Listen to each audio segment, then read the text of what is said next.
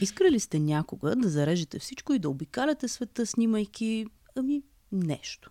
Ако да, значи имате доста общо с нашата гостенка днес. Здравейте, аз съм Ирина, това е Сонар, подкаста, в който говорим с хора, които харесваме за неща, които ни интересуват. Понякога на път, но винаги готова да ни редактира на Евородецки, а днес ни гостува Бела Бенова. Тя е, ами, фотограф, писател, пътешественик и каквото друго реши да бъде. И имаме един много интересен разговор, който ще чуете след малко. Преди да започнем да ви напомня, че можете да разкажете за подкаста ни на роднини и приятели. И вие може да се абонирате, ако сте пропуснали. Ние сме Sonarcast в Apple Podcast, Spotify, Pocket YouTube и където другаде има подкастове. Ако искате да ни кажете нещо, да ни дадете обратна връзка за епизода или да ни предложите нови гости и теми, може да ни намерите в Facebook и Twitter като Sonarcast. Можете да я намерите и в нашия вебсайт sonar-cast.com. Във всеки случай, благодарим, че ни слушате. Започваме. Почваме ли? Почваме. Да видим това. Да, този път се Почваме, запише. почваме. Еми, Да. аре. Айде. Здрасти. Здрасти. Как се казваш и с какво се занимаваш? Аз съм Бела, писател, фотограф, пътешественик. И още предполагам. И още, да, И но още едно, те да. са по-така, малко застъпени. Добре, първият ми въпрос е как се става професионален пътешественик. Аз, аз това представяне съм го чувала няколко пъти, чела съм го няколко пъти и е страхотно. Аз работя пътешественик. Аз работя пътешественик е, да кажем, мечтата към момента. За сега е, аз работя различни неща на различни места, които финансират това в свободното си време да бъда много отдаден пътешественик. И двете направления схождат, схождат, схождат и накрая вероятно ще стана един перманентен репортер на някои от големите приключенски телевизии, радиа или медии изобщо. Или пък ще направиш това приключенска медия. Стандартните медии заги, загиват, нали? Но това, е, това е един абсолютно друг разговор, който, който също може да си говорим. Да, една нестандартна медия може да направя и после да я загина. Прекрасен лайфстайл. Какво мисля, че тук може да приключим? Това беше. С какво се занимаваш? Какви са твоите бъдещи творчески планове? Ми ще направя една медия, която после ще умре. Супер. Сега, в момента ние се записваме в Бар Барабар, където има твоя изложба, която е една от... Хм, може би една първата ти изложба, която не е с фарове. Абсолютно вярно. Първата самостоятелна фиксирана изложба, която не е с фарове. Имаше и други не с фарове, но те бяха пътуващи. Появяваха се за една вечер на различни места и след това тръгваха на другаде. А пък тази сега стои цял месец. Тази част от нея, която все още стои. Да, част от нея се заминава при новите си притежатели. Разкажи ми, Морци, каква е тази обсесия от фаровете? Колко години снимаш фарове? Това ми е любимия въпрос за обсесията от фаровете. 2007 започна ефективната обсесия, като година по-рано се роди идеята и стоеше кротко тази идея, ферментираше явно и след като стигна нужните параметри, избухна с гръм и трясък и реално вече са 11 велосипедни пътешествия по фаровете на различни държави и много от другите ми пътешествия с други превозни средства се превръщат по някакъв начин в фаропоклонение. Или поне това винаги е основния, първия компонент. За посещаване, за разглеждане, за заснемане. Даже на откриването на изложбата някакви хора ме питаха, а ти по-скоро какво снимаш? И аз за фаровете казах естествено и реших, че по някакъв начин вече явно почти нищо друго не снимам и ако трябва да обяснявам, става доста сектантско в един момент, защото фотограф, който почти за нищо друго не натиска спусъка, освен като види кула със светлинка отгоре, е много, даже както казва един приятел варненец, много е фалическо цялото това нещо. Тък му щях да питам за психологическото обяснение за фаровете и няма. Отказвам. Това е обяснението на приятелите ми мъже. Моето собствено психологическо обяснение може до някъде да влезе в клишето за пътеводната светлина, сигурността на това, което ни връща обратно към брега и към дома.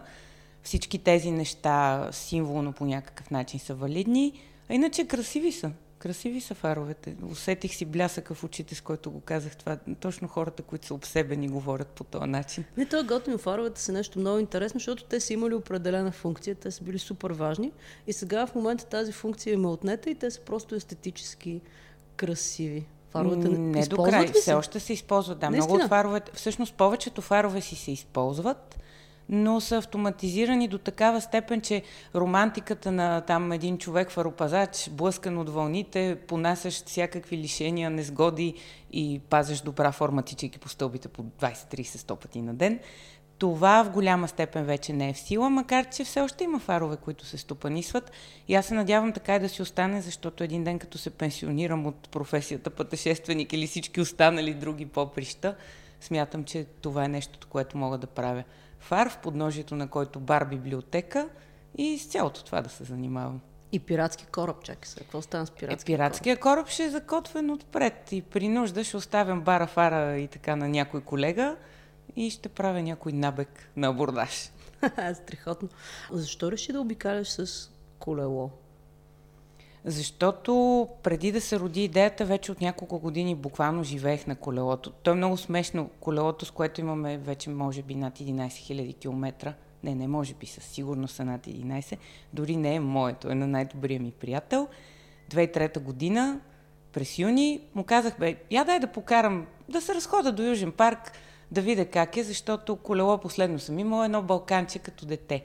Той каза ми, добре, вземи го покарай.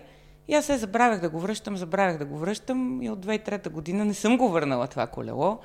Ремонтирано много пъти, една катастрофа имаме заедно, оцеляхме и аз, и колелото. И всъщност след няколко години прекарани на това колело, ходейки с него на лекции, на работа, на барове, на гости, навсякъде, през всички сезони, наистина живеех на него – много логично и естествено дойде. Освен това, както и наскоро на едно друго велофотографско мероприятие, хората обясняваха защо. Това е оптималното съотношение на скорост и брой неща, които можеш да видиш. Хем си достатъчно бърз, не си като пешеходец, хем не си толкова бърз, че нещата само фил, фил, фил да минават покрай тебе и да не можеш да разбереш от тях. А и колелото може да отиде навсякъде. Всъщност колелото може да отиде абсолютно навсякъде, където мога да отида пеша, стига да съм в достатъчно добра форма да го нося под тези части от трасетата, където няма как да се кара, няма как да се бута и трябва да се носи. И такива има. Първата разходка с колело беше в България, нали така? Първата фарова обиколка. Първото фарово пътешествие, да, е българското Черноморие, от граница до граница, от север на юг с посещение на всички фарове. Там беше съвсем официално, с разрешение от Министерство на отбраната, с подкрепата на няколко медии. В частност, в една от тях, така или иначе, до малко преди това работех, така че беше лесно да има такава подкрепа.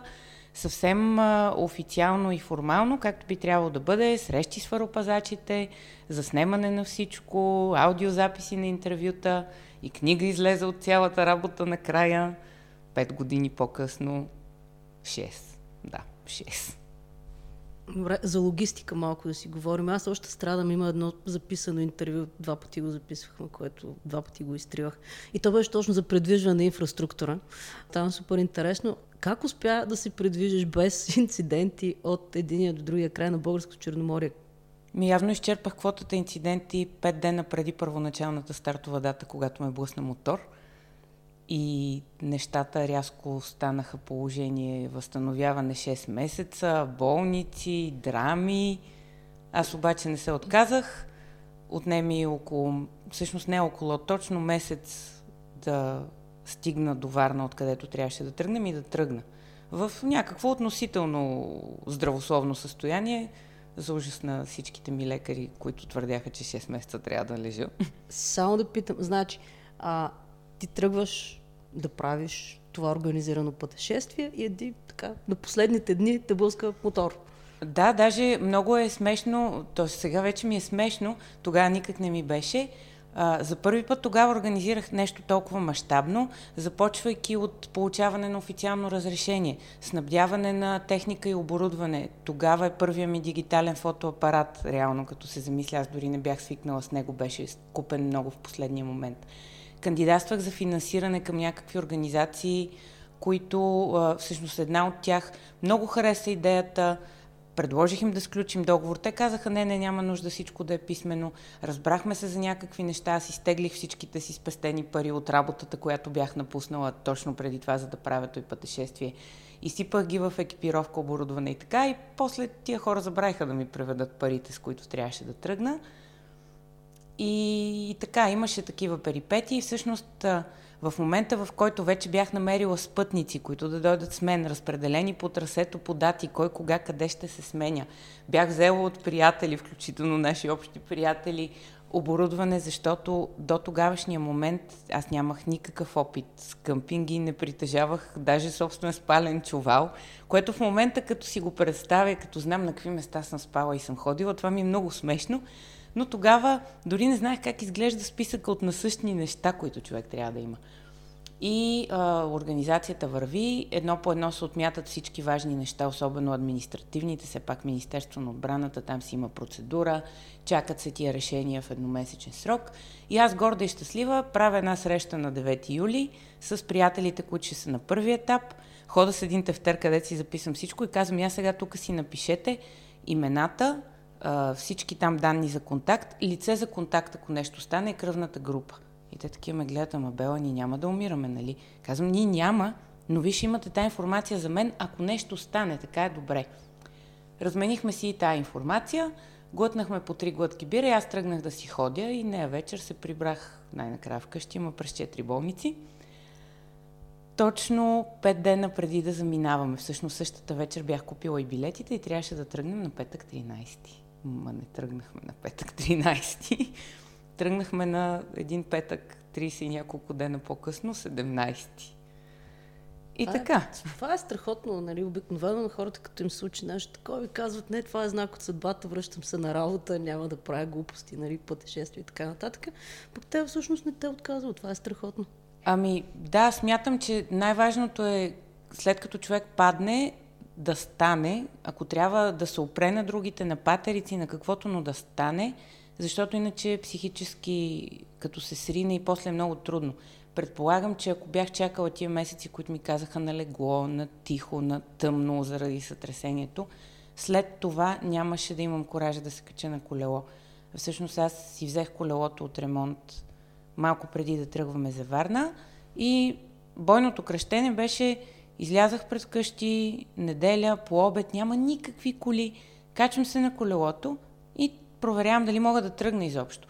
То ми се вие свят, не мога да разбера къде е хоризонта. Вестибуларният апарат крещи се едно, че съм изпила три шишета алкохола, пак грам не съм близнала дори. Но си казвам, добре, да се някак ще карам. Стоя на улицата, ма до бордюрчето, до бордюрчето и ме е шубе. И в този момент, на всичкото отгоре, зад мен е някакъв с мотор, почва да форсира, ма така форсира някакъв пистак.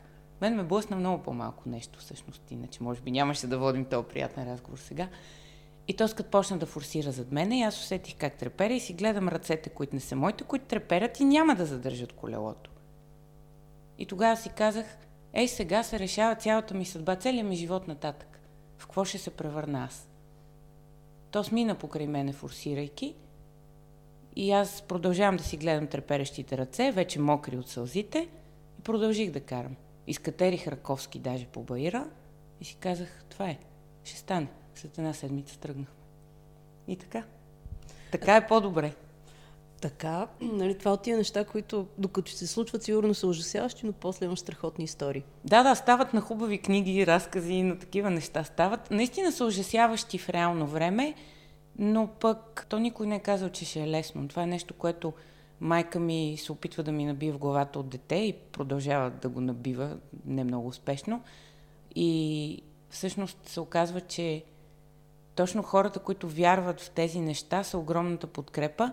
След катастрофата, вместо семейството ми да каже, не, не, никъде няма да тръгваш някакси да ме опазят, те бяха с какво да помогнем, какво да направим, да пренаредим цялата логистика, да организираме приятелите, базови лагери, всякаква подкрепа имаш.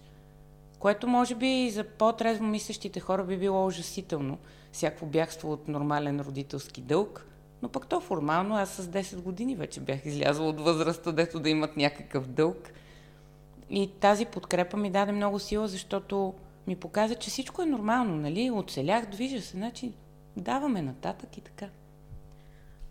А винаги ми е било интересно всъщност и ти отговори на този въпрос. Аз си мислех, че сама си ги правиш тия пътешествия. А то всъщност не било баш така. Сама започвам организацията, понеже ти каза любимата дума логистика. Това нещо, като го слуша един мой приятел, който цял живот логистика работи и все ми се подиграва, че моята за нищо не ставала. Мисля, че много ще се смее. Да, организирам ги сама, но до голяма степен, особено в първите, възлова беше подкрепата от приятелите, когато нямах опит. Вече в последващи години и в последните години харесвам си някакво място, организирам, отивам, карам сама, няма проблем. Или няма време да занимавам хората, или никой не е във възможност да се включи. Но особено първото пътешествие, аз не си представях да го правя сама. При все, че родната ни държава, нашия си бряг, всичко е лесно, спокойно, комфортно. Сега като си представя как съм минала цяла Польша и половин Германия, и половин Италия сама, и половин Хрватска, това за България ми се струва, че съм била много плашлива, но човек еволюира някак, променя се. Страховете ги има, надделява се над тях, къде напълно, къде частично. А освен, освен изложби, всъщност и освен снимане, ти пишеш. Точно така. Скоро ще представяме нова книга. Тя, за съжаление, не е нова. Последната е хронологично, но нямах време да й се посветя така пълно, както исках. Така че се радвам, че ще може да я представим и тук, и то, докато изложбата все още е по стените някакси, да запълня пространството с всичките си творчески направления. Дълго време вярвах, че моето призвание е фотографията, защото ми беше голяма страст. И интересно, че на възраст именно 33, която е една такава цифра не без значение, осъзнах, ама така го осъзнах като нещо, което го виждаш и то винаги е било, ама чак сега го виждаш и го проумяваш. Тогава осъзнах за какво аз съм изобщо на тази земя. А, информация, за чиято липса 33 години аз скърбях защото сестра ми на 3 години разбра, че нейното е музика. Каза музика, тя още едва приказваше, но беше музика и музика е цял живот. И винаги съм смятала, че това е много лесно и удобно. Всъщност не е така. Но чаках с нетърпение да разбера какво е моето и набеждавах нещастната фотография да бъде тя и насилвах тази си страст. Включително направих така, че да ми е професия, да е нещото, което генерира паричния поток – и естествено там стигнах до това, че всяка страст превърната в рутина се чупи. Много интересен обрат. Ами беше и за втори път. Първото беше радиото и би трябвало да съм се научила, но явно не се бях научила.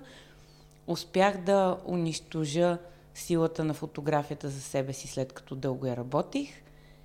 И продължавах да се чудя, добре, ако не е това, какво е по дяволите? До момента, в който на 33 години, беше един ноември, разбрах и осъзнах, че нещото, за което аз съм на тази земя, е да бъда разказвач. И най-удобната форма, може би, е книжната. Било то хартиено книжна, било то електронно книжна, без да изключваме варианта да е аудио текст някакъв с моя глас или с гласове на актьори без значение. Но това е. И всъщност по някакъв начин то ми е било казано много рано от моята учителка в детската градина – която беше разбрала, че аз съм разказвач и беше поощрявала това в мен. Но на възраст 5 години човек знае всичко и тези неща някак си ги забравя после, за да си ги открива по-късно трудно и мъчително, но пък с някакъв възторг, след като все пак ги намери. И освободих фотографията от тази тежка обязаност да бъде моето призвание и я оставих да бъде съпътстващо изразно средство. Настана мир и започнах отново да изпитвам удоволствие от самата фотография, без да ми пречи това, че продължавах да си вада хляба с нея и то с нея под форма далеч не творческа, много, как да кажа, на конвейер, така ширпотребна. И да, настана мир, нещата се разпределиха. Всъщност и трите книги до момента са с страшно много снимки като иллюстрации – Първата, разбира се, бидейки пътепис за българското фарово приключение. Много държах да има много снимки вътре, има 250 кадъра, чернобели, по техническо-финансови причини, но все пак да дават представа, за да може човек, който не е бил по тези места, не е виждал нас, да си представи нас и местата, и фаровете, и приключенията, и незгодите, и всичко, което ни се е случило. А последващите две книги и те си имат своя иллюстративен материал, чисто артистично това, което се комбинира според мен с текстовете. И сега тази изложба по някакъв начин излиза от до момента жанра, към нея почти няма текст, освен заглавията. Макар, че си има истории, които разказвам на всеки, който прояви любопитство към даден кадър. А всъщност ти разказваш твоите истории. Нали, не са някакви такива всеобщи, общочовешки и така нататък. Да, те, те са моите лични твои... истории, които все още не са съвсем общочовешки, но след първия бестселър мисля, че нещата ще бъдат наистина в такъв мащаб. Скоро, ето сега. И очакваме, че скоро ще се случи. И аз. Добре, сега, ние поне според мен вървим в едно много такова визуално време, когато хората си разказват историите в YouTube напред-назад. Нали? Снимат си с телефона и казват, а, това ми случи току-що, купих си смути от Starbucks. И това е много вълнуващо. Нали? Хората се вълнуват от това и това са разказите, които в момента се показват. Пък твоите са едни такива лични, на всичкото отгоре са на един различен носител. Ти кого адресираш с тях? Каква ти е аудиторията? Кой е твой човек, който ги чете тези неща и се кефи безкрайно? Много готино. Този въпрос никога не са ми го задавали. Пет години вече интервюта и никога този въпрос. Много яко. Сега се замислям да отговоря нещо, което няма да е така измъкване и да е максимално пълни отговори. Много обичам въпроси, дето трябва да помисля всъщност каква е истината и сега като го каза ти, мисля, че моят човек е сензорният човек. Човек на всичките сетива. Ясно ми е, че в наши дни първо скоростта непрекъснато се покачва, вече никой не чете постовете под снимките, никой не чете големи текстове. Това разбира се е една фраза, която има за щастие своите много-много наброй изключения, но преминаваме всички ние с бръснещ поглед, в бръснещ полет над нещата и забравяме, че имаме пет сетива, има шесто чувство, аз твърдя, че има и седмо, и осмо и така нататък. И всъщност адресата на моето творчество, все едно дали е текст, дали е снимка, комбинацията от двете, под каква форма, е човек, който ползва сетивата си и който има глад да храни сетивата си с материал. Всячески. И тук може би вече засягаме и другата тема с шоколадите, ама за нея ако искаш после, защото и там а за шоколадите е накрая, цялата сензорика. Шоколадите ги оставяме накрая. А, защото ако говорим за шоколад и ако има шоколад наоколо, и аз прекалено, в смисъл много ми влияе, прекалено позитивно ми влияе шоколада, тук ще почна да скачам напред-назад на бара, ще отида аудиото, нали, защото няма да може микрофона то. Както и да е. Да, да, аз да, много, да, аз много трябва да го шоколад. Аз много обичам шоколад, факт. А, както и да е. Виждаш какво става? Само споменаваме и край, губа си въобще, а, въобще мисълта. Но да се върнем за книгите. Сега, ти разка... разкажеш на едни сензорни хора, едни твои лични истории, и те предполагам, че преживяват твоите приключения и ти си им проксито за преживяване на приключения. Да, на някои хора съм им проксито, много хубаво го каза. И а, интересно се получава, съдейки по обратната връзка, защото аз се старая да работя в малки мащаби към момента, още не сме стигнали до глобалните бестселъри, а и смятам, че човек изобщо за да гони нещо такова е добре да е минал другите стъпки и да ги усетил. Най-малкото, ако изведнъж се превърна в автор от класа на, не да знам, на Стивън Кинг или ако напише някакви неща с популярността на Хари Потър – няма да мога вече да върна назад до това да помня визуално почти всеки един човек, който ми е поискал автограф на някоя от книгите или на някоя от снимките. И всъщност се възползвам от тези времена, в които броя хора все още е обозрим. И обратната връзка е действителна, персонална, разговаряме с тези хора, било то на живо на мероприятията, било то в последствие чрез всички електронни и други медии, било то с хартиени писма – и картички. Наистина. Абсолютно. Едни възрастни дами от един клуб планинарски в Казанлък. Споменавам го, защото след три дена откривам фаровата изложба и в Казанлък. Те бяха разбрали за мен, бяха намерили начин да се свържат с моя издател, оттам да вземат а, домашния ми адрес и да ми пратят картичка хартиена с писмо, писано на ръка, с линии на белия лист, начертани с линия с молив. И това да го получа за рождения си ден. Великолепен подарък и с тези хора да продължи комуникацията, да ме поканя там да гостувам, да представям книгата, да ме свържат с музея на фотографията, където сега ще бъде изложбата и всъщност да генерират един постоянен поток от събития и срещи, ама аналогови, аналогови по стария начин. С тях се чуваме по аналоговия телефон, такъв стационарен, който стои вкъщи, има кабел и е закачен за стената. Та пак за сензорното, нали, понеже споменах и, и се връщам. И обратната връзка от хората ми показва, че или те преживяват моите изживявания като един филм, в който много добре влизаш, което е върховният комплимент, че аз съм си свършила работата да пренеса човека там и тогава, когато и където се случва разказваната от мен история. И той да може да почувства вятъра в косите ни, водата по краката ни, примерно нашите болки, радости, моменти, преживелици. Другото, което пък се случва по-скоро с останалите две книги, които не са конкретен пътепис, а са по-абстрактни текстове, много често обратната връзка е ти разказваш моята история или ти споделяш чувства, които съм изпитвал или изпитвала толкова пъти, но никога не можех да ги наредя в такива красиви думи, което също е върховния комплимент. И най-вече за мен има смисъл не толкова казаното и забравено, защото то се казва и се забравя. Комплиментът е вълнуващ. Ние храним своето его, всеки един от нас, колкото и да му е мъничко егото, пък моето не е от малките. Признавам, че го храня с тези неща, но му раздавам и шамарите, за да си знае мястото. Но какво следва от цялото това нещо? Красивите думи са казани, човек е живял някаква емоция. Ако там има движение, има хора, които не са се осмелявали да публикуват това, което те самите пишат. После почват да се осмеляват. Има хора, които снимат, но никога не са смятали, че могат да се нарекат фотографи. Според мен това са етикети, които ние можем да си слагаме и махаме както искаме. Вече всеки е писател, всеки е фотограф.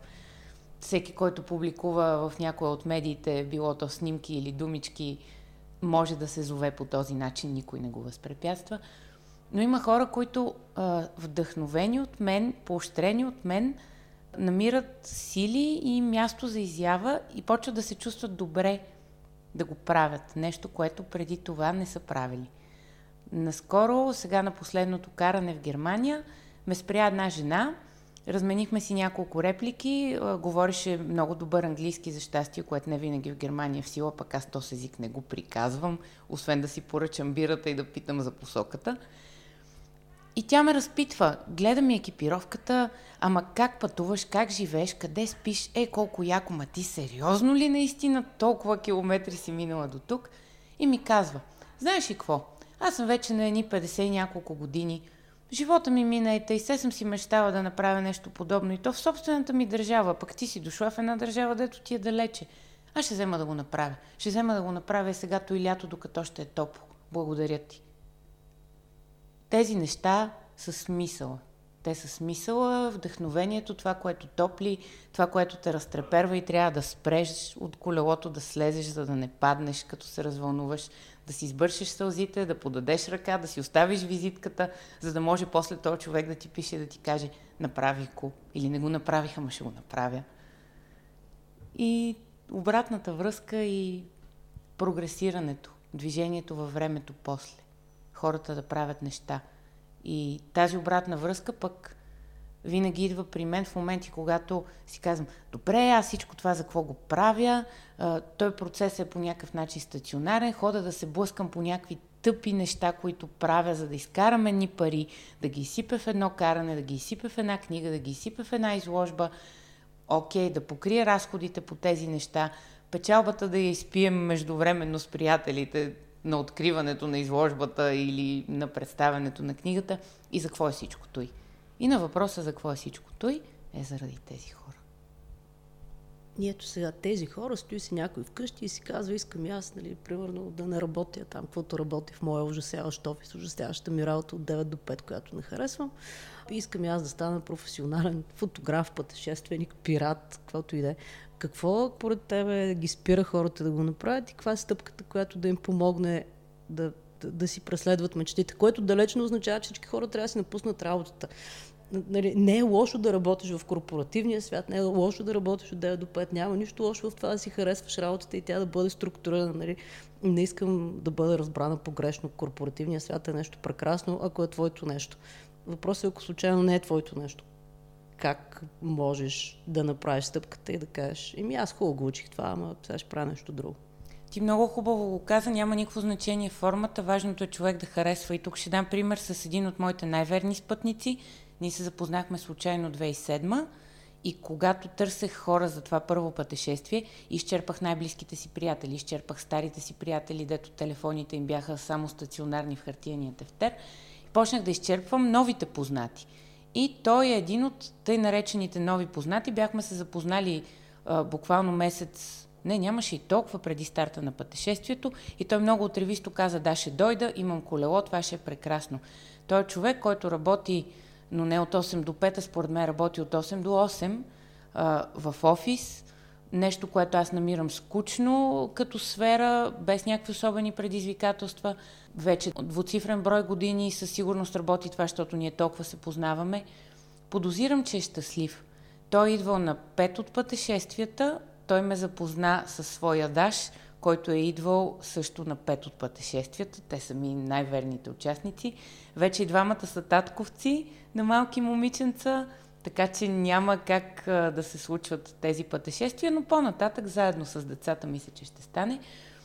И аз по никакъв начин не принизявам това, което той или други подобни хора правят, ако се чувстват добре. Начина по който той се включва, било то за 4-5 дена на пътешествията, показва, че този човек умее да се наслаждава на това, което има и той със сигурност се наслаждава на своите успехи в работата и на смислените неща, които сам намира в своята работа.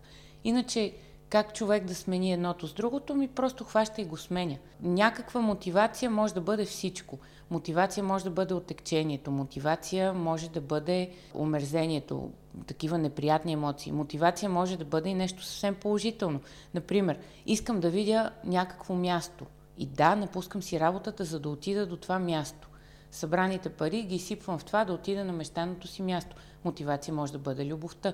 Всъщност аз излязах от последното си такова стационарно работно място през 2008 година до голяма степен и заради любовта. Вярвах, че човека, когато тогава обичах, ще ми съдейства така да направим, че да може заедно да пътуваме и работим. Впоследствие нещата се оказаха съвсем други и тогава най-добрият ми приятел, чието колело продължавам да карам, през 10 000 км от държавата, където живее, докато аз му плача рано сутрин, на него му е късно вечер и му обяснявам какво да правя сега. Аз си мислех, че то сме обича, пък той не иска да ми помогне да правя това заради него. И той ми каза, бе, Бела, остави го заради него. Ти ако го направиш заради него, след 10 години, ако се скарате, би ти ще зачеркнеш 10 години от живота си. Няма смисъл. Направи го, направи тази огромна промяна за себе си, но само ако го правиш заради себе си, ако искаш да го направиш, и то ако искаш, а не тъй навъпреки аз мога. Ясно е, че можеш. И аз още два дни подред му ревях рано сутрин, негово късно вечер, докато осъзнах, че ми да, ще го направя заради себе си. И си смених изцяло начина на живот. Трябваше да изсипя много време, много пари, само в това да почна да работя. Някакви неща далече от родното място и такива на парче, на договор. И хората винаги си казват, е, ма колко яко, ти пътуваш, виждаш свят. Да бе, добре, ама си представете, не една работна седмица по 8 часа на ден, а едни работни 6 до 9 месеца по 11 часа на ден, някой път 14, без почивен ден. Да, после вакансията може да бъде 4 месеца, може да бъде и 6. Ако човек удържи да не се поддаде на това, че да, да, мен пак ме викат, аз искам да остана 4 месеца, те ме викат на втория, ми аз ако не отида, то после може да няма. И така в един момент човек влиза в една ужасна въртележка, където забравя защо го е правил, какво е искал и даже може да стигне до там, да има едни пари и да няма кога и къде да ги похарчи в това, което иска. Аз много бягам от това нещо.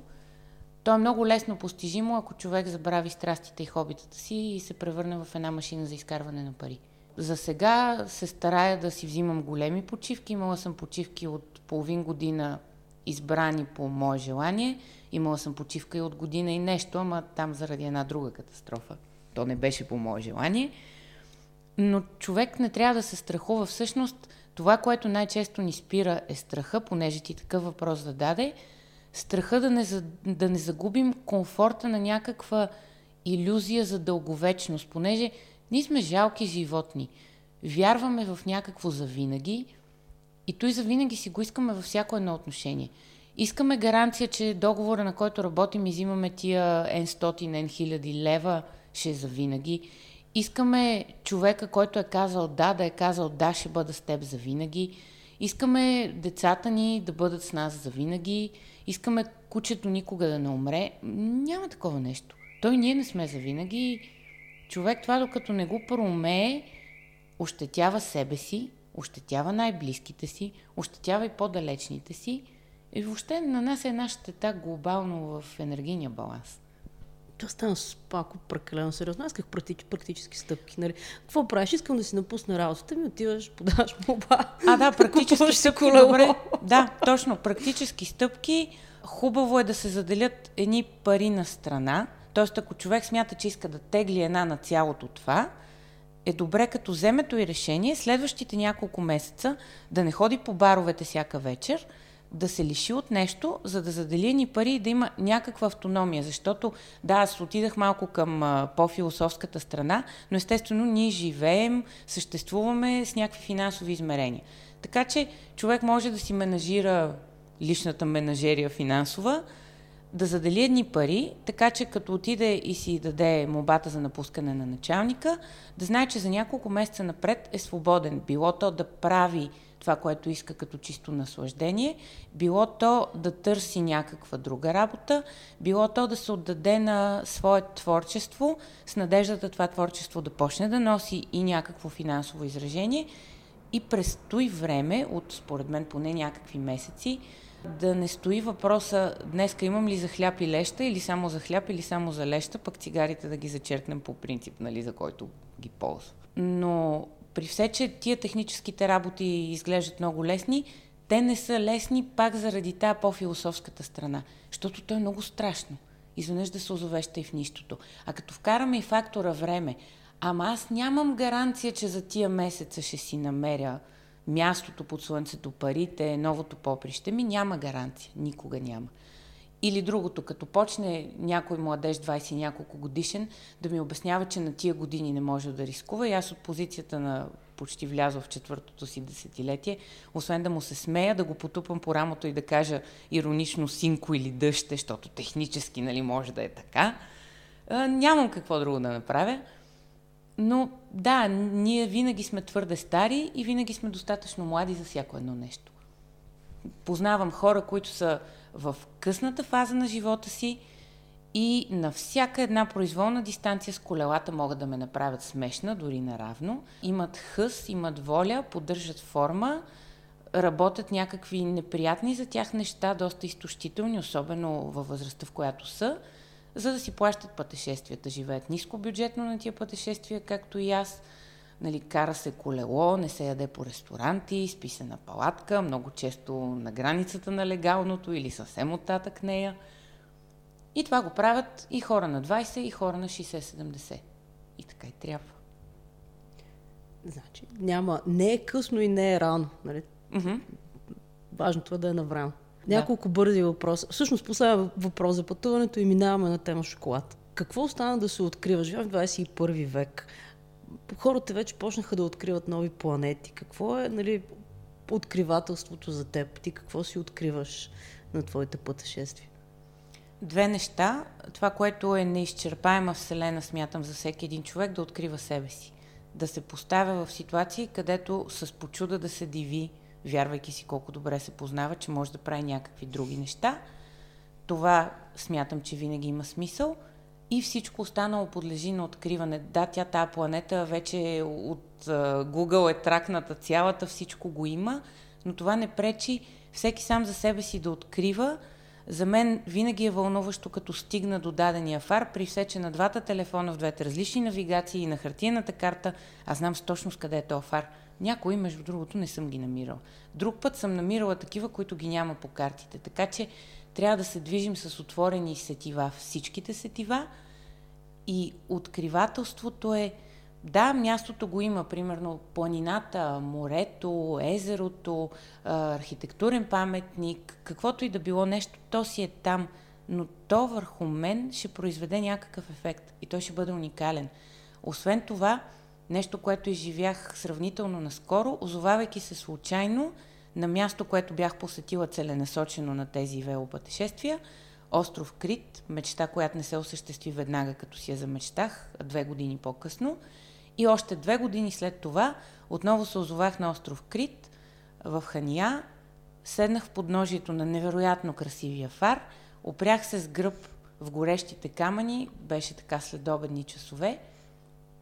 И се разплаках, защото осъзнах, че по някаква милост и случайност на съдбата аз съм за втори път там. Но повечето места, където съм отишла за да заснема фаровете, аз няма да отида втори път. Или поне нецеленасочено, поради много простата причина.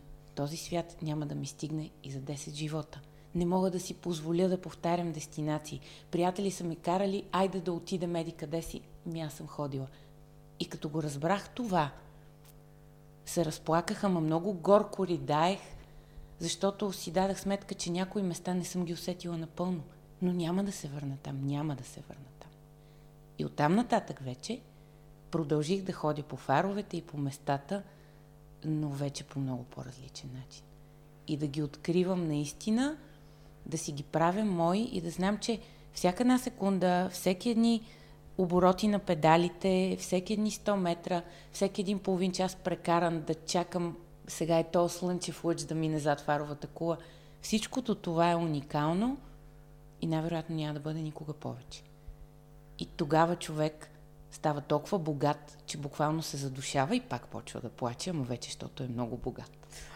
Много сълзлив епизод направихме. Да! Не знам защо. Обикновено нали, правя всичко възможно да сме по-позитивни, защото така става. Не знам, както и да е. Ма то е много позитивно. То това си е щастие. Е. Добре, окей. Говорейки за щастие. Да. Да говорим за шоколад. Абсолютно. Айде, сменяме рязко тема. Шортката, абсолютен Шо, към да, щастието. Да, нали, с апломба на водещ по национална телевизия. Какви са бъдещи творчески план? Разкажи ни за шоколада. А шоколада, да, той си е щастие и съвсем директно това е доказано биохимично и всякак. И всъщност, да, на цялото сълзливо такова нещо, човек като кара насам натам, все пак хаби енергия и шоколада мисля, че е съвършения начин хем да компенсира енергията, хем да е в добро настроение и да не плаче като седне на топлите камъни пред някоя фарова кула. Шоколада много е странно, защото а, вече се занимавам, мога да го кажа съвсем професионално, сега ще си стоя в България за някакво по-дълго време и с шоколада ще се занимавам наистина. Правя дегустации на шоколад, но не шоколад, който аз произвеждам. За съжаление, с това още не се занимавам, макар че може и до там да стигнем. Как и защо правя дегустации на шоколад? Всичко започна 90-те години, като дете. Бяха кризисни времена и приятели на майка ми разбрали, че в България е страшната драма, криза, всичко е с купони, няма нищо за ядене нормално и изпращат от Белгия едно малко колетче, в което има, за първи път виждах тогава ефервесцентни витамини, някакви сушени плодове и един шоколад, линд, линдор, много комерциален такъв обикновен, какъвто също виждах за първи път. В България тая марка естествено я нямаше през 90-та година. И естествено този шоколад ни се даваше по парченце на ден, на мен и сестра ми, точно по коледните празници. И аз запазих опаковката. Просто и те я запазих. Тези мили хора ни изпратиха по-натам един по-голям колет, пълен вече с доста повече шоколади. И аз запазих опаковките. Такива в България нямаше. Беше някакъв бранд, който така или иначе в България после никога не се появи. Несле го изкупиха в последствие и така. И след това намерих, запазила съм като много малка, някакви опаковки от шоколади още от първи клас, като съм била, това е 85-6-та. И всичките ги прибрах в една котия. След което си казах, това е готина колекция. Тогава, нали, момиченца тинейджърки, нямаше никакви смартфони, нямаше такива неща. И се занимавахме с аналогови неща. Събирахме картинки от дъвки, аз събирах и момчешките, естествено, дъвки турбо. Събирахме салфетки, аз почнах да събирам и опаковки от шоколади. И до сега. Значи това са едни 30 и кусор години. Колекцията вече е някакви хиляди, плаша се да изброя. В един момент започнах да пътувам, преди това пък започнах да имам някакви финанси след първите си работни места и постоянно инвестирах в нови шоколади, каквито се появяват в България – Купуваше се само по един, за да има съответната опаковка. И съм хапнала доста неща, някои от които не много вкусни, други пък наистина много интересни.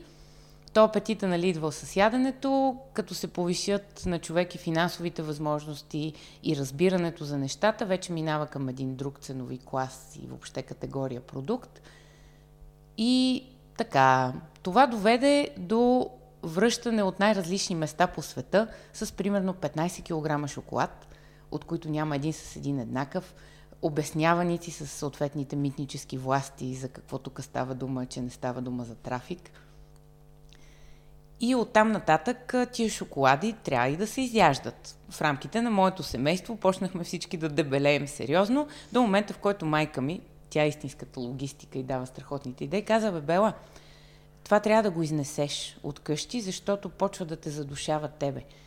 И аз осъзнах, че съм точно като Чичо Скруч, помня го на филмчето, как си отваряше трезора и се хвърляше, гмуркаше се така в жълтиците и плуваше сред тях и му беше много кеф. Аз си казах, ми не, тото и няма смисъл, като не е споделено. И понеже като деца сестра ми си харчеше парите за гримове, Ама аз не можех да се ползвам от нейните гримове, никакъв интерес. Пък аз като си купувам шоколад, родителите ме караха да споделям с нея, защото така сме научени всичко да се дели. И някак много не исках след това всички тия шоколади да си ги споделям, но се приучих. И си казах, добре, ще го изнеса от къщи, ще правя дегустации на тия екстравагантни неща, дето ги носи от насякъде по света, хората да опитват. В България, когато започнах, това е 2010 Нямаше почти никаква култура към черния шоколад. Той сега трудно хората излизат от концепцията, че трябва да е много сладко, за да е шоколад. Напротив. И когато започнах, започнах във Варна, в родния ми град, в едно много приятно място, което не съществува, за съжаление, вече. Имаше добър отзвук. След това ги пренесах в София, пак по разни барове. Интересното е, че почти всички барове, в които съм правила дегустация, вече не съществуват тази зла верига се прекъсна, когато почнах да правя дегустации в бутика за черен шоколад в София, в който вече работя. Най-накрая, моята партньорка и собственичка на това прекрасно място успя да ме склони не само да си остана в България, ми да остана да правя това нещо, което ние всъщност правехме съвместно като дегустации, но вече ми хвърли целият ресор шоколад. Така че ще продължавам и там все повече. Значи за момента котвата е хвърлена в а, шоколада джиницата. Да, Хората котвата мог... е хвърлена. Котвата е хвърлена за примерно нещо като половин година напред със сигурност. Най-вероятно не перманентно. Както и близките ми приятели казаха, като разбраха, ама ти ще оставаш зимата тука. Тая зима или за винаги? И като каже не е за винаги, се успокояват. Това е изключително. Това са истински приятели, които Абсолютно. не искат да стоиш на едно място и особено около тях. Точно така. И мисля да приключим. Последният въпрос винаги е един и същ. Къде могат да те открият хората, ако искат да се свържат с теб, да научат повече и така нататък. Не си казвай домашния адрес, да ти пращат аналогови писма. Не е окей, okay, но всички онлайн места, които Домашния да адрес няма да го казвам, защото пък който търси, него може да си го намери. Онлайн местата, във Фейсбук, разбира се, Бела Бенова, Окситанк, това ми е никнейма или творческия псевдоним. Казвам го, защото има и още една Бела Бенова във Фейсбук, но там са едни котенца. Не съм това аз, другата Бела Бенова. Окситанк.